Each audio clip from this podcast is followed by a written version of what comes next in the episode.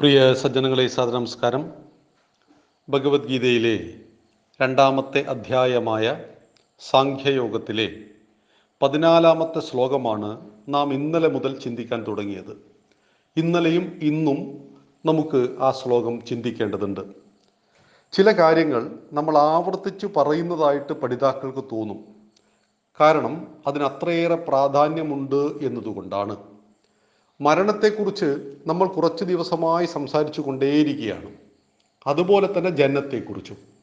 കാരണം ജനനവും മരണവും നമ്മുടെ കൺമുന്നിൽ നിത്യവും നടന്നുകൊണ്ടിരിക്കുന്ന സംഭവങ്ങളാണ്. നമ്മുടെ വീട്ടിൽ അപൂർവമായി നടന്നുകൊണ്ടിരിക്കുന്ന സംഭവങ്ങളാണ്. ഒരു പത്രം വായിച്ചാൽ അനേക മരണങ്ങൾ നമ്മൾ കാണുന്നു. ഒരു ആശുപത്രി സന്ദർശിച്ചാൽ മരണവും ജനനവും ഒരുപോലെ കാണുന്നു. എങ്കിൽ ഇതിലെന്താണ് ഇത്ര വലിയ സംഭവം? എന്തുകൊണ്ടാണ് മരിച്ചുപോയതിന്റെ പേരിൽ കുടുംബത്തിൽ പലരും ആത്മഹത്യ ചെയ്യുന്നു പ്രിയപ്പെട്ട ഒരാൾ മരിച്ചുപോയി ആ കുടുംബനാഥൻ മരിച്ചു കുടുംബനാഥ ആത്മഹത്യ ചെയ്തു. വാർത്തകൾ കേൾക്കുന്നുണ്ടല്ലോ നമ്മൾ. പൊന്നോമന പുത്രി മകൾ മകൻ ഓർ മരിച്ചുപോയി. ആത്മഹത്യ ചെയ്തു കളയുന്നു. അല്ലെങ്കിൽ ചിത്തഭ്രമം ബാധിച്ചു പോകുന്നു. ഇതൊക്കെ എന്തുകൊണ്ട് സംഭവിക്കുന്നു? പ്രത്യേകിച്ച് ഹൈന്ദവ സമൂഹത്തിലാണ് ഇത് വളരെ വളരെ കൂടുതൽ. അവിടെയാണ് ഇത്തരം ശ്ലോകങ്ങളെ നാം നിരന്തരം ചിന്തിക്കണം എന്ന് പറയുന്നത്. നമ്മൾ പറയാറുണ്ട് ചില ഓർമ്മപ്പെടുത്തലുകൾ അത്യാവശ്യമാണ്. തെങ്ങ് കയറ്റക്കാരൻ തെങ്ങിൽ നിന്നും വീണു മരിച്ചു. പത്രങ്ങളിൽ നമ്മൾ വായിക്കാറുണ്ട് എങ്ങനെയാണ് വീണു മരിച്ചത്? അദ്ദേഹം ഉണങ്ങിയ ഒരോല പിടിച്ചു പോയി ഉണങ്ങിയ ഓല പിടിച്ചാൽ താഴെ വീഴുമെന്നും അത് പറഞ്ഞ് താഴേക്ക് വീഴുമെന്ന് ഈ തെങ്ങ് കയറ്റക്കാരൻ അറിയില്ലേ? വർഷങ്ങളായി തെങ്ങ് കയറിക്കൊണ്ടിരിക്കുന്ന ആൾക്ക് അതറിയാം പക്ഷേ പിടിച്ചു പോയി താഴെ വീണുപോയി. ഈ സമയത്ത് ഞങ്ങളെല്ലാം ഓർക്കുകയാണ് ഞങ്ങളുടെ എല്ലാ മുത്തശ്ശിമാര് നാട്ടും പ്രദേശങ്ങളിൽ തെങ്ങ് കയറുമ്പോൾ അവർ തെങ്ങിന്റെ ചുവട്ടിൽ കുറച്ച് വിട്ടു നിൽക്കുമായിരുന്നു. എന്നിട്ട് മുകളിലേക്ക് കയറിപ്പോകുന്ന ആളുടെ പേര് വിളിച്ചു പറയുമായിരുന്നു. ഇടതു ഇടതുഭാഗത്ത് കിടക്കുന്ന ആ ഓല ഉണങ്ങിയിട്ടുണ്ട് വലതു ഭാഗത്ത് കാണുന്ന അത് പഴുത്തിട്ടുണ്ട് എന്നൊക്കെ അവരെ ഓർമ്മപ്പെടുത്തുമായിരുന്നു. ഇത് ഉണങ്ങിയതാണ് ഇത് പഴുത്തിട്ടുണ്ട് എന്നൊക്കെ കയറുന്നവരും അറിയാം. എന്നാൽ പുറത്തു നിന്നുള്ള ഒരു ഓർമ്മപ്പെടുത്തൽ നിരന്തരം നടന്നുകൊണ്ടിരിക്കുമ്പോൾ അദ്ദേഹത്തിന്റെ ശ്രദ്ധ അതിലേക്ക് പതിയുകയും ഉണക്കോല പിടിക്കാതിരിക്കുകയും അദ്ദേഹത്തിന്റെ ജീവൻ തന്നെ ബാക്കിയാവുകയും ചെയ്യുന്നത് പോലെയാണ് നമ്മുടെ ആചാര്യന്മാരും നമ്മുടെ ഗ്രന്ഥങ്ങളും ഇത് തന്നെ ആവർത്തിച്ചു കൊണ്ടിരിക്കുന്നത്. കാരണം ദൈനംദിന ജീവിതത്തിൽ സുഖദുഃഖങ്ങളുടെ സമ്മിശ്രമാണ് ജീവിതം. സുഖമാണോ ദുഃഖമാണോ നമ്മെ ഏറെ നശിപ്പിക്കുന്നത്? അതാണ് നമ്മൾ ചിന്തിക്കേണ്ടത്. ചില ആളുകൾ പറയും ദുഃഖമാണ് എന്ന് തെറ്റ്. നമ്മെ ഏറ്റവും കൂടുതൽ നശിപ്പിക്കുക സുഖമാണ്. ഒറ്റ ഉദാഹരണത്തിന് ഒരാൾക്ക് ഓണം ബമ്പർ അഞ്ച് കോടി രൂപ ലോട്ടറി അടിച്ചു. ഞങ്ങളുടെ ഒരു തൊട്ടടുത്ത പഞ്ചായത്തിലാണ്. അഞ്ച് കോടി രൂപ ലോട്ടറി അടിച്ചു. പക്ഷേ ഇന്ന് അദ്ദേഹം ആ പഴയതിനേക്കാൾ ദാരിദ്ര്യമുള്ള അവസ്ഥയിലാണ്. കേവലം ഒരു അഞ്ചോ ആറോ വർഷം കഴിഞ്ഞപ്പോഴേക്ക് അദ്ദേഹം ഈ സ്ഥിതിയിലേക്ക് എത്തി. അന്ന് അഞ്ച് കോടി ഉണ്ടോ എന്നറിയില്ല. രണ്ട് കോടിയോ മറ്റോ ആണ്. ഇത്രയും കോടിക്കണക്കിന് രൂപ കയ്യിൽ വന്നു ചേർന്നിട്ടും ഒരു സാധാരണക്കാരൻ എങ്ങനെ വീണ്ടും സാധാരണക്കാരനും താഴേക്ക് പോയി എന്ന് ചോദിച്ചാൽ അദ്ദേഹത്തിന്റെ കയ്യിൽ വന്നു ചേർന്ന സുഖം എന്തറിയണമെന്നറിയാതെ അദ്ദേഹം അതിനെ വിനിയോഗിച്ചു. അലസനും മടിയനുമായി. പല സ്ഥലങ്ങളിലും അദ്ദേഹം കച്ചവടം തുടങ്ങി. ആ കച്ചവടമെല്ലാം എളുപ്പത്തിൽ പൂട്ടിപ്പോയി. അറിയാത്ത പലതും ചെയ്തു. പണമെല്ലാം അദ്ദേഹത്തിന് നഷ്ടപ്പെട്ടു പോയി. അങ്ങനെ അന്ന് കിട്ടിയ രണ്ടോ മൂന്നോ കോടി രൂപ ഇന്ന് അദ്ദേഹത്തിന് നിത്യ ദുഃഖത്തിന് കാരണമായി തീർന്നു. അപ്പോൾ സുഖങ്ങൾ നമുക്ക് നൽകുന്നത് ഫലപ്രദമായിട്ട് അതിനെ വിനിയോഗിക്കുവാൻ കഴിഞ്ഞില്ലെങ്കിൽ ആത്യന്തികമായ ദുഃഖമായിരിക്കും. എന്നാൽ ദുഃഖത്തിൽ നിന്നും മോചനം നേടുവാൻ വളരെ എളുപ്പമാണ്. അതിന് അറിവിന്റെ ആവശ്യം മാത്രമേ ഉള്ളൂ. നമുക്ക് വളരെ പ്രിയപ്പെട്ട ഒന്ന് നഷ്ടപ്പെട്ടു. അതിൽ നമുക്ക് ദുഃഖം ഉണ്ടാവും.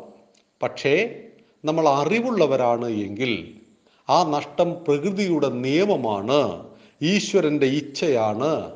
അത് പ്രാരബ്ധം അവസാനിച്ചപ്പോൾ എന്റെ വീട്ടിലെ ഇന്നയാൾ മരിച്ചുപോയി എന്ന ചിന്തയിലേക്ക് നമ്മെ ഉണർത്തുന്നത് ഭഗവത്ഗീതയാണ് രാമായണമാണ് മഹാഭാരതമാണ്. അതുകൊണ്ടാണ് മാത്രാസ്പർശാസ്തു കൗന്ദേയ ശീതോഷ്ണ സുഖ ദുഃഖദാഹ ആഗമാ പായിനോ അനിത്യാസ്താം സ്ഥിതിക്ഷസ്വ ഭാരത എന്ന പതിനാലാമത്തെ ശ്ലോകം നമ്മൾ വീണ്ടും ആവർത്തിക്കുന്നത്.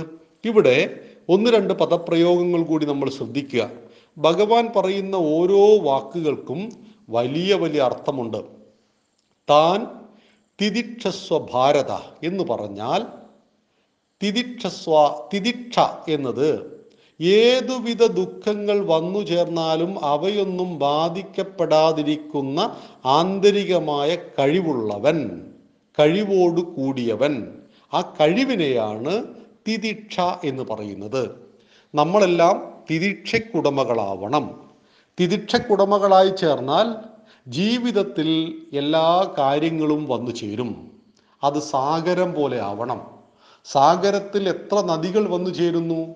പക്ഷേ സാഗരത്തിൽ അത്ര വലിയ വെള്ളപ്പൊക്കം ഉണ്ടാകുന്നില്ല. സാഗരത്തിൽ അതിനെയെല്ലാം സ്വീകരിക്കുവാൻ കഴിയുന്നുണ്ട്.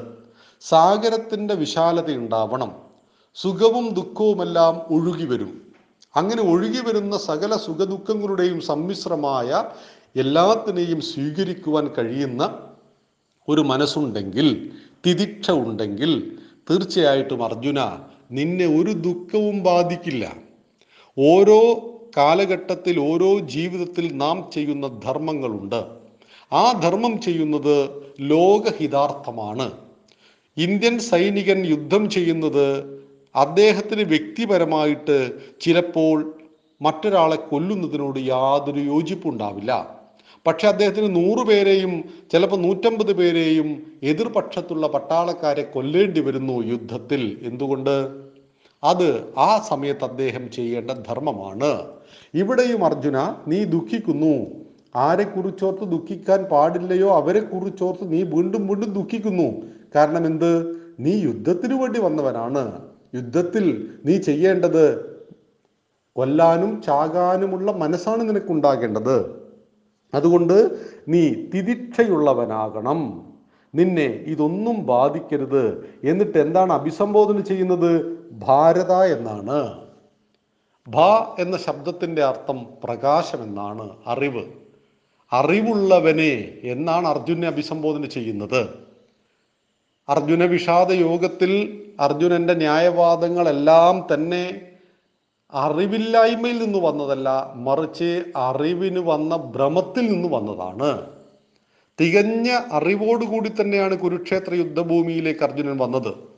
യുദ്ധത്തിന് വരുന്നതിന് മുമ്പ് അർജുനൻ അറിയാമായിരുന്നു ഞാൻ എതിർക്കേണ്ടത് കൗരവന്മാരെയാണ് എന്ന്. കൗരവന്മാർ ധൃതരാഷ്ട്രന്മാരുടെ മക്കളാണെന്നറിയാമായിരുന്നു ആ കൗരവന്മാരുടെ പക്ഷത്താണ് തന്റെ ഗുരുവും തന്റെ പിതാമഹനും തന്റെ അമ്മാവന്മാരും ഒക്കെ ഉള്ളത് എന്ന് കൃത്യമായിട്ട് അറിഞ്ഞുകൊണ്ട് തന്നെ യുദ്ധത്തിന് വന്ന് ശംഖ് മുഴക്കി ഞാണ് വലിച്ചു വിട്ടവൻ എന്തേ പറ്റിയത്? ആ സാഹചര്യത്തിൽ ഒന്ന് ഭ്രമിച്ചു പോയി മമത്വ ചിന്ത പുറത്തേക്ക് വന്നു. ധർമ്മത്തെ മറന്നുപോയി. ഈ സമയത്താണ് ഭഗവാന്റെ നിരന്തരമായ ഉപദേശം തുടങ്ങുകയാണ്. രണ്ടാമത്തെ അധ്യായം നമ്മൾ തുടങ്ങിയിട്ടേ ഉള്ളൂ. പതിനാലാമത്തെ ശ്ലോകം എത്തിയിട്ടേ ഉള്ളൂ. ഇവിടെയെല്ലാം ഭഗവാൻ അർജുനനെ ജ്ഞാനിയാക്കുന്നു. അറിവുള്ളവനാക്കി തീർക്കുവാനാണ് ഭഗവാൻ പരിശ്രമിച്ചു കൊണ്ടേയിരിക്കുന്നത്. എന്താണ് അറിവ്? നമ്മൾ പറയാറുണ്ട് അയാൾക്ക് വലിയ അറിവുണ്ട് എന്ന്. ഉദാഹരണത്തിന് നമ്മുടെ കൈരളി ചാനലിൽ ഉണ്ടായിരുന്ന ജി എസ് പ്രദീപിനെ കുറിച്ച് ആളുകൾ പറയാറുണ്ട് അദ്ദേഹത്തിന് വലിയ അറിവാണ് എന്ന്. എന്തിന്റെ അറിവാണ് അദ്ദേഹത്തിനുള്ളത്?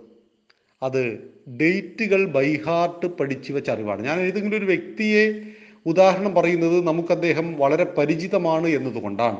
അദ്ദേഹത്തെ അവഹേളിക്കാൻ വേണ്ടിയിട്ടല്ല ഈ ഉദാഹരണം. പക്ഷെ അദ്ദേഹം പഠിച്ചു വെച്ച ലോകരാജ്യങ്ങളുടെ തലസ്ഥാനം പല സംഭവങ്ങളുടെ ഡേറ്റ് അത് നടന്ന വർഷം ഇങ്ങനെയൊക്കെ ഒരുപാട് കാര്യങ്ങൾ അദ്ദേഹം പഠിച്ചു വെച്ചു. പക്ഷേ അദ്ദേഹത്തിന്റെ ദൈനംദിന ജീവിതത്തിൽ ഇതിനെന്താ പ്രസക്തിയുള്ളത്? ദൈനംദിന ജീവിതത്തിൽ അദ്ദേഹത്തിന് സാമ്പത്തികമായിട്ട് ഒരുപാട് നഷ്ടം വന്നു എന്ന് ചോദിക്കുക ഒന്ന് സംഭവിച്ചു എന്ന് ധരിക്കുക അതിനോട് അദ്ദേഹം എങ്ങനെയായിരിക്കും പ്രതികരിക്കുക? ഈ ഡേറ്റുകൾ കൊണ്ട് എന്തെങ്കിലും പ്രയോജനം ഉണ്ടാവുമോ? അദ്ദേഹത്തിന്റെ വീട്ടിൽ വളരെ പ്രിയപ്പെട്ട ഒരാളുടെ മരണം നടന്നു എന്ന് കരുതുക എങ്ങനെയാണ് പ്രതികരിക്കുക? ഈ വർഷം പഠിച്ചത് വെച്ചുകൊണ്ട് എന്തെങ്കിലും പ്രയോജനം ഉണ്ടാകുമോ അതൊക്കെ സാങ്കേതികമായിട്ട് പി എസ് സിക്ക് ഉപകരിക്കുമെന്നല്ലാതെ ജീവിതത്തിൽ ഇത്തരം അറിവുകൾ കൊണ്ട് യാതൊരു പ്രയോജനവുമില്ല. എന്നാൽ ഇത്തരം അറിവുകൾ ഇന്നത്തെ സാമൂഹ്യ വ്യവസ്ഥയിൽ നമ്മൾ കരസ്ഥമാക്കേണ്ടതുമാണ്. പി എസ് സി പരീക്ഷ എഴുതുന്ന ഒരു കുട്ടി രാമായണത്തിനോടാണ് താല്പര്യം. അവൻ രാമായണം പഠിക്കണം വായിക്കണം. പക്ഷേ പി എസ് സി കോച്ചിങ് സെന്ററിൽ പോയിട്ടും അതിന്റെ ബുക്കുകൾ മേടിച്ചിട്ടും അതിന്റെ എല്ലാ അറിവുകളും നേടണം. എങ്കിൽ മാത്രമേ അവൻ എൽ ഡി കർക്കിന്റെ പരീക്ഷയിൽ പാസ്സാവാൻ പറ്റുള്ളൂ അല്ലെങ്കിൽ മറ്റു പരീക്ഷകളിൽ അവർ പെർഫോം ചെയ്യാൻ പറ്റുള്ളൂ എന്ന് മനസ്സിലാക്കുക. ഇവിടെ അർജുനനെ അറിവുള്ളവനാക്കുന്നു. ഏതാണ് ആത്യന്തികമായ അറിവ് എന്ന് വച്ചാൽ ഒരാൾ നീന്താൻ പഠിക്കുന്നു. നീന്താൻ പഠിച്ചൊരാൾ പിന്നീട് ജീവിതത്തിൽ ഒരിക്കലും നീന്തിയില്ലെങ്കിൽ പോലും വല്ലപ്പോഴും വെള്ളത്തിൽ വീണാൽ അദ്ദേഹത്തിന് ജീവൻ തന്നെ രക്ഷപ്പെടുത്താൻ കഴിയും. മറ്റുള്ളവരെയും ജീവൻ രക്ഷിക്കാൻ കഴിയും. എന്നാൽ കെമിസ്ട്രിയും ഫിസിക്സും ബയോളജിയും എല്ലാം ബൈഹാർട്ട് പഠിച്ചു. ഒരുപാട് ഡേറ്റുകൾ ബൈഹാർട്ട് പഠിച്ചു. നീന്താൻ പഠിച്ചില്ല. വെള്ളത്തിൽ വീണു. മുങ്ങിച്ചത്തു പോകും. സ്വയം രക്ഷപ്പെടാനും സാധ്യമല്ല. നീന്തമറിയാത്ത മറ്റുള്ളവർക്കും അദ്ദേഹം അപകടമുണ്ടാക്കാം. കാരണം ഇദ്ദേഹം വെള്ളത്തിൽ മുങ്ങിത്താകുന്നത് കണ്ടിട്ട് നീന്തം അറിയാൻ വശമില്ലാത്ത മറ്റൊരാൾ ചാടിയാൽ അയാൾ മരിച്ചു പോകും ഇവിടെയാണ് നീന്താൻ പഠിക്കുക എന്നുള്ളത് ജീവിതത്തിലെ അവസാനം വരെ ഒരു പ്രതിസന്ധി ഘട്ടത്തിലെല്ലാം തന്നെ നമുക്ക് ഉപകരിക്കുന്ന ജ്ഞാനമായിട്ട് നമ്മളിൽ രൂപപ്പെടുന്നു. ഈ അറിവ് ആത്യന്തികമായി നേടണമെങ്കിൽ ഗുരുക്കന്മാരിൽ നിന്നും ഈ അറിവിനെ ശേഖരിക്കണം. ഗുരുക്കന്മാരുടെ ഉപദേശം ഗ്രന്ഥരൂപത്തിലാക്കിയാൽ അതിൽ നിന്നും അറിവിന്റെ ബാലപാഠങ്ങളെ നമുക്ക് അഭ്യസിക്കാം. ഇവിടെ അർജുനനെ ഭാരത ഭാ പ്രകാശം അറിവ് സത്യം ജ്ഞാനം ഒക്കെയാണ് അതിന്റെ അർത്ഥം. ആ ഭാരതം എന്ന വാക്കിന്റെ അർത്ഥം പോലും പ്രകാശത്തിൽ രമിക്കുന്നവന്റെ നാട് എന്നാണ്. ഭാരതീയൻ പ്രകാശത്തിൽ രമിക്കുന്നവൻ. ഇന്ത്യ എന്ന വാക്ക് എങ്ങനെ വന്നു എന്നും നമുക്കറിയില്ല. അർത്ഥശൂന്യമായ ഒരു പദപ്രയോഗമാണ് ഇന്ത്യ. പക്ഷേ ഭാരതം ബാസിൽ രമിക്കുന്നതാണ് അറിവിൽ സത്യത്തിൽ ജ്ഞാനത്തിൽ പ്രകാശിക്കുന്നതാണ് ഭാരതം. മറ്റൊരു പേരാണ് നമ്മുടെ രാഷ്ട്രത്തിന്റെത് ഹിന്ദുസ്ഥാൻ. ഇവിടെ അർജുനനെ ഭാരത എന്ന് വിളിക്കുന്നത് അർജുനന്റെ ഉള്ളിൽ ഉറങ്ങിക്കിടന്ന് പൊക്കുന്ന അർജുനന്റെ സ്വതസിദ്ധമായ സ്വഭാവത്തെ സ്വന്തം ഭാവം. അതിനെ ഉണർത്തുക ഉയർത്തുക. നമ്മളിലുമുണ്ട് ഈ ഭാവം. അത് ഉള്ളിൽ ഉറങ്ങിക്കിടക്കുകയാണ് പല ഭാവങ്ങളും. അതിനെ ഇങ്ങോട്ട് ഉണർത്തിയാൽ മാത്രം മതി. നമ്മൾ പലപ്പോഴും ഒരു ഉദാഹരണം പറയാറുണ്ട്. പഴയ കാലങ്ങളിൽ ഒരു പത്ത് മുപ്പത് വർഷം മുമ്പ് നമ്മുടെ നാട്ടിൽ വൈദ്യുതി ഇല്ലാത്ത സമയത്ത് നമ്മൾ വിളക്ക് തെളിയിച്ചിരുന്നു മണ്ണെണ്ണ വിളക്ക്. ആ മണ്ണെണ്ണ വിളക്ക് ആ വെളിച്ചത്തെ നമ്മൾ ചില്ലുകുപ്പി കൊണ്ടാണ് പ്രകാശിപ്പിച്ചിരുന്നത്. വെളിച്ചം കത്തിച്ചു ചില്ലുകുപ്പിയിടും. ആ ചില്ലുകുപ്പിക്കുള്ളിലൂടെ വളരെ തെളിഞ്ഞ ആ ജ്യോതി നമുക്ക് ലഭിക്കും. എന്നാൽ രണ്ട് ദിവസം കഴിയുമ്പോൾ ചില്ലുകുപ്പി തുടച്ച് വൃത്തിയാക്കണം. ഇല്ലെങ്കിൽ എത്ര കത്തിജ്വലിച്ചിട്ടും കാര്യമില്ല. ചില്ലുകുപ്പിക്ക് മുകളിൽ പറ്റിപ്പിടിച്ച പുകയുടെ കറ വെളിച്ചത്തെ പുറത്തേക്ക് വിടില്ല. ഇതുപോലെ ഒരു കറ നമുക്കുള്ളിൽ പുറത്ത് പറ്റിപ്പിടിച്ചിട്ടുണ്ട്. ജ്ഞാനം പ്രകാശിച്ചു കൊണ്ടേയിരിക്കുന്നുണ്ട് ഉള്ളിൽ. ഓരോ മനുഷ്യന്റെയും ഉള്ളിൽ ജ്ഞാനം പ്രകാശിക്കുന്നുണ്ട്. അതുകൊണ്ടാണ് ചില പുതിയ അറിവുകൾ കിട്ടുമ്പോൾ നമ്മൾ പെട്ടെന്ന് ക്ലിക്കാവുന്നത്. പെട്ടെന്ന് നമ്മൾ അതിനെ പിടിച്ചെടുക്കാൻ പറ്റുന്നത്. എന്തുകൊണ്ടാണ്? നമുക്കുള്ളിൽ ഈ സാധനമുണ്ട്. സദാ പ്രകാശിച്ചു കൊണ്ടിരിക്കുന്ന ജ്ഞാനം ഓരോ മനുഷ്യന്റെയും ഉള്ളിലുണ്ട്. പക്ഷേ ചുറ്റും ഒരു പുകപടലമുണ്ട്. ആ പുകപടലത്തെ ഒന്ന് തുടച്ച് വൃത്തിയാക്കുവാനുള്ള പരിശ്രമമാണ് ഭഗവത്ഗീത ചെയ്യുന്നത്. അതാണ് രാമായണം ചെയ്യുന്നത്. അതാണ് സനാതന ധർമ്മ പാഠശാലയും ചെയ്യുന്നത് എന്ന് മാത്രം പുതുതായിട്ട് ആരെയൊന്നും പഠിപ്പിക്കാൻ സാധ്യമല്ല എല്ലാവരിലും ഉള്ളിലുള്ള എല്ലാവർക്കും അറിയാവുന്നത് എന്നാൽ ചിന്തിക്കാത്തതുമായ കാര്യങ്ങളെ നമ്മുടെ ഗ്രന്ഥത്തിലൂടെ പരിചയപ്പെടുത്തുമ്പോൾ ഉറങ്ങിക്കിടക്കുന്ന ആ അറിവ് പുറത്തേക്ക് വരുന്നു. ഇത് ഭഗവാന്റെ പരിശ്രമമാണ്. അത് സൈക്കോളജിക്കൽ ട്രീറ്റ്മെന്റ് കൂടെയാണ്. ഉള്ളിൽ അതുണ്ട് അതിനെ പുറത്തേക്ക് കൊണ്ടുവരിക. ഭഗവത്ഗീതയിലെ രണ്ടാമത്തെ അധ്യായത്തിലെ പതിനാലാമത്തെ ശ്ലോകമാണ് ഇത്രയും സമയം ഇന്നലെയും ഇന്നുമായിട്ട് നാം സംസാരിച്ചത്. തീർച്ചയായിട്ടും എങ്ങനെയാണോ ശീതവും മുഷ്ടവും ഉണ്ടാകുന്നത് ഇതുപോലെ തന്നെ മാറി മാറി വരുന്നതാണ് സുഖവും ദുഃഖവും എന്നറിയുക അർജുന. അതുകൊണ്ട് നീ അതിൽ തളരാതെ മോഹിക്കാതെ നീ നിന്റെ കർമ്മത്തെ ചെയ്യുക. ഭാരത നീ അറിവുള്ളവനായി തീരുക നിന്നെ സുഖദുഃഖങ്ങൾ ബാധിക്കാതിരിക്കട്ടെ എന്ന് സൂചിപ്പിക്കുന്നു. പതിനഞ്ചാമത്തെ ശ്ലോകം നമുക്ക് നാളെ ചിന്തിക്കാം. നന്ദി നമസ്കാരം. വന്ദേ മാതരം. പ്രിയ സജ്ജനങ്ങളെ നമസ്കാരം ഭഗവത്ഗീതയിലെ രണ്ടാമത്തെ അധ്യായമായ സാഖ്യയോഗത്തിലെ പതിമൂന്ന് വരെയുള്ള ശ്ലോകങ്ങളാണ് നാം ഇന്നലെ വരെ ചിന്തിച്ചത്. ഇന്ന് നമുക്ക് പതിനാലാമത്തെ ശ്ലോ- ശ്ലോകത്തെക്കുറിച്ചാണ് സംസാരിക്കേണ്ടത്. ഭഗവാൻ അർജുനോട് പറയുകയാണ് ഭഗവാന്റെ ഉപദേശങ്ങളെ തുടരുകയാണ്. മാത്രാസ്പർശാസ്തു കൗന്ദേയ ശീതോഷ്ണ സുഖ ദുഃഖദാഹ ആഗമാപായിനോ അനിത്യാസ്ഥാം സ്ഥിതിക്ഷസ്വഭാരത മാത്രാസ്പർശാസ്തു കൗന്ദേയ ശീതോഷ്ണ സുഖ ദുഃഖദ. ആഗമാപായിനോ അനിത്യാസ്താം സ്ഥിതിക്ഷസ്വഭാരത ഇതിന്റെ വാക്കുകളുടെ അർത്ഥം നോക്കുക. ഹേ കൗന്ദേയ അല്ലയോ കുന്തിയുടെ പുത്ര. മാത്രാസ്പർശാസ്തു മാത്രാസ്പർശനങ്ങളാകട്ടെ ശീതോഷ്ണ സുഖ. ശീതോഷ്ണ സുഖങ്ങളാവട്ടെ ദുഃഖത ദുഃഖങ്ങളെ നൽകുന്നവയാണ്. ആഗമാപായിനഹ വന്നു പോകുന്നവയാണ് അനിത്യ അനിത്യങ്ങളാണ് നിത്യമല്ലാത്തതാണ്. ഹേ ഭാരത. അല്ലയോ ഭാരത. താൻ അവയെ തിദിക്ഷസ്വ സഹിച്ചാലും ഇതിന് നീ സഹിച്ചാലും. അല്ലയോ കൗന്ദേയ? ഇതാണ് അർത്ഥം. അല്ലയോ കൗന്ദേയ? ഇന്ദ്രിയ വിഷയങ്ങൾ സ്പർശങ്ങൾ ശീതോഷ്ണ സുഖദുഃഖങ്ങളെ നൽകുന്നവയാണ്.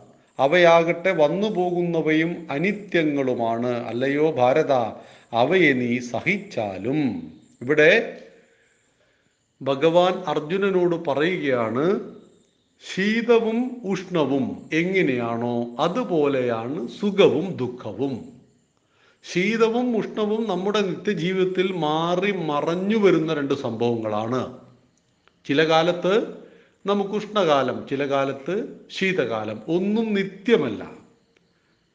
എന്നാൽ ഒരേ അവസ്ഥയിൽ നമുക്ക് രാവിലെ നന്നായിട്ടുള്ള തണുപ്പ് അനുഭവപ്പെട്ടു. നമ്മൾ പറഞ്ഞു വല്ലാത്ത ശീതം. ഉച്ചയാകുമ്പോഴേക്ക് ചുട്ടുപൊള്ളുന്ന വെയിൽ എന്തൊരു ചൂട്. മണിക്കൂറുകളുടെ വ്യത്യാസത്തിൽ സുഖവും ദുഃഖവും മാറി മാറി വരുന്നു. ശീതം കൊണ്ടുള്ള സുഖവും ശീതം കൊണ്ടുള്ള ദുഃഖവും ചൂട് കൊണ്ടുള്ള ദുഃഖവും ചൂട് കൊണ്ടുള്ള സുഖവും ഒക്കെ മനസ്സിലാക്കുക. ഒക്കെ ആപേക്ഷികമാണ്. തണുത്ത് വിറയ്ക്കുന്ന ഒരു മനുഷ്യന് ചൂട് ലഭിക്കുന്നത് എന്തെന്നില്ലാത്ത ആശ്വാസത്തെ നൽകും. എന്നാൽ ചുട്ടുപൊള്ളുന്ന വെയിലത്ത് ജീവിക്കുന്ന ഒരു വ്യക്തിക്ക് മുന്നിലേക്ക് ഒരു തീക്കുണ്ടം കൂട്ടിയിട്ട് നിങ്ങൾ അല്പം തീക്കായുന്നോ എന്ന് ചോദിച്ചാൽ എന്തായിരിക്കും അവസ്ഥ? തണുത്തു വിറക്കുന്ന ഒരു വ്യക്തി തീയെ കാണുമ്പോൾ അഗ്നിയെ കാണുമ്പോൾ സന്തോഷത്തോടു കൂടി അതിനരികിലേക്ക് വരുന്നു. ഇതുപോലെ മരം കോച്ചുന്ന തണുപ്പിൽ ജീവിക്കുന്ന ഒരു വ്യക്തിയെ സംബന്ധിച്ച് അയാൾക്കൊരു കമ്പിളി പുതപ്പ് നൽകുമ്പോൾ എന്തെന്നില്ലാത്ത ആശ്വാസമാണ് അത് നൽകുന്നത്. എന്നാൽ മരുഭൂമിയിൽ ചുട്ടുപൊള്ളുന്ന വെയിലിൽ താമസിക്കുന്ന ഒരാൾക്ക് കമ്പിളി പുതപ്പ് കൊടുക്കാനുള്ള അവസ്ഥ ഒന്നാലോചിച്ച് നോക്കൂ. ഇതുപോലെയാണ് നിത്യമല്ലാത്തതും വളരെ ചെറിയ സമയം നമ്മെ ബാധിക്കുന്നതുമായ ശീത ഉഷ്ണം പോലെയാണ് സുഖവും ദുഃഖവും എന്നറിയുക അർജുന. ഒരു സുഖം നീ അനുഭവിക്കുന്നു. ആരാണ് ഈ സുഖം അനുഭവിക്കുന്നത്? ആ സുഖം അനുഭവിക്കുന്നത് നിന്റെ ഭൗതിക സാഹചര്യങ്ങളാണ് എന്നറിയുക. ഉദാഹരണത്തിന് നമുക്കൊരു ലഡു കിട്ടി. ആ ലഡു ഒന്നാമതായിട്ട് നമ്മൾ കഴിക്കുമ്പോൾ നമുക്ക് എന്തെന്നില്ലാത്ത ഒരു സുഖം ഭക്ഷണത്തിന്റെ സുഖം കിട്ടും. ആ ലഡു രണ്ടാമതും കിട്ടുന്നില്ലെങ്കിൽ പിറ്റേ ദിവസവും അത്തരമൊരു ലഡു കഴിക്കുവാൻ നമ്മുടെ മനസ്സിൽ ഒരാഗ്രഹം ഉണ്ടായേക്കാം എന്നാൽ ഒന്നാമത്തെ ലഡു കഴിച്ചു രണ്ടാമതും ലഡു തന്നു എങ്കിൽ ഒന്നാമത്തെ ലഡുവിന്റെ സുഖം രണ്ടാമത്തെ ലഡുവിനില്ല. മൂന്നാമതും തന്നു നാലാമതും തന്നു എങ്കിൽ അഞ്ചാമത് ലഡു തരുമ്പോഴേക്കും നമ്മൾ അവിടെ ഓടിക്കളയാൻ ശ്രമിക്കും. അല്ല എനിക്ക് ലഡു വേണ്ട എന്ന് പറഞ്ഞുകൊണ്ട്. അതായത് ഏതാനും മിനിറ്റുകൾക്ക് മുമ്പ് എന്തെന്നില്ലാത്ത ആനന്ദം പകർന്ന ലഡു നമുക്ക് ദുഃഖം സമ്മാനിക്കുന്നു. എന്തുകൊണ്ട്? നമുക്കതിനോട് മടുപ്പുണ്ടായി എന്നതുകൊണ്ട്. ഇതുപോലെ തന്നെയാണ് ജീവിതത്തിലെ സുഖവും ദുഃഖവും. നാം അനുഭവിക്കുന്ന ഓരോ സുഖവും ദുഃഖവും ആപേക്ഷണീയങ്ങളാണ്. നോക്കുക. നമ്മുടെ കുടുംബത്തിൽ നമ്മുടെ വീട്ടിൽ പ്രിയപ്പെട്ട ഒരു ജനനം നടന്നു. ഒരു കുട്ടി ജനിച്ചു. എന്തെന്നില്ലാത്ത സന്തോഷം എല്ലാവർക്കും ഉണ്ടായി ആഹ്ലാദ തിമർപ്പിൽ ആ കുടുംബം അങ്ങനെ മുന്നോട്ട് കൊണ്ടുപോകുമ്പോൾ ആ കുട്ടിക്ക് മാരകമായ എന്തെങ്കിലും അസുഖമാണെന്നും അറിയുന്നു നമ്മൾ. കുറച്ച് ദിവസങ്ങൾക്കോ മാസങ്ങൾക്കോ ശേഷം ആ കുട്ടി മരിച്ചു പോകുന്നു. എന്തായിരിക്കും അവസ്ഥ? ആ കുടുംബം മുഴുവൻ ദുഃഖത്തിലേക്ക് പോകുന്നു. അപ്പം നാം സന്തോഷിച്ചത് എന്തിന്റെ പേരിലാണ്?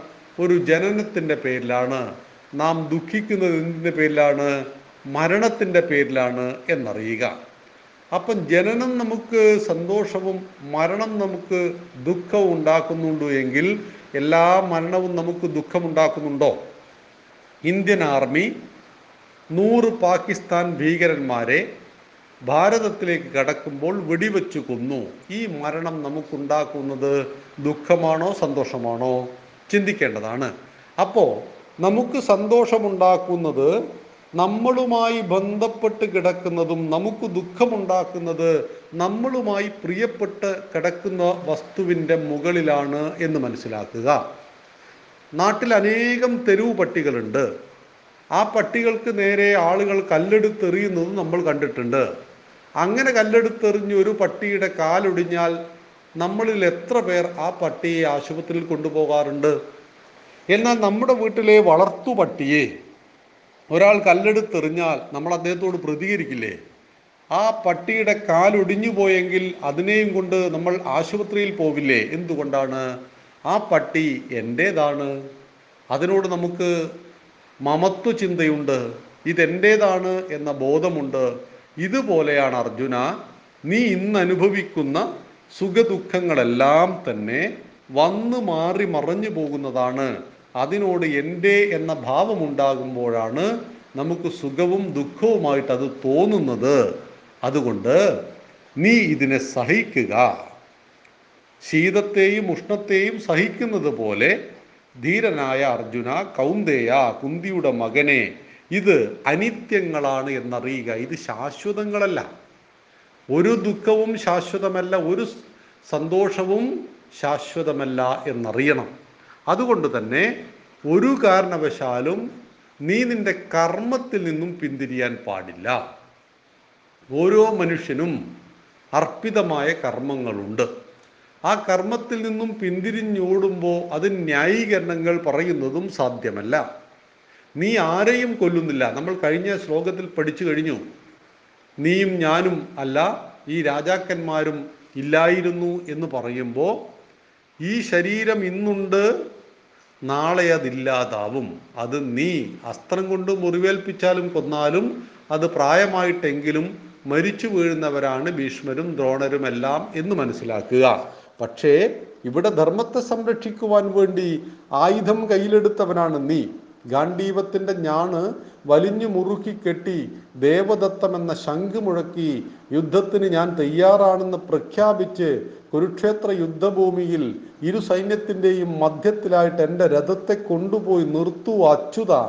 ദുഷ്ടബുദ്ധിയായ ദുര്യോധനന്റെ വിജയം ആഗ്രഹിച്ച് ഞങ്ങളോട് യുദ്ധം ചെയ്യുവാൻ വന്നവന്മാരെ ഞാനൊന്നു കാണട്ടെ എന്നു പറഞ്ഞവനാണ് അർജുന. നീ.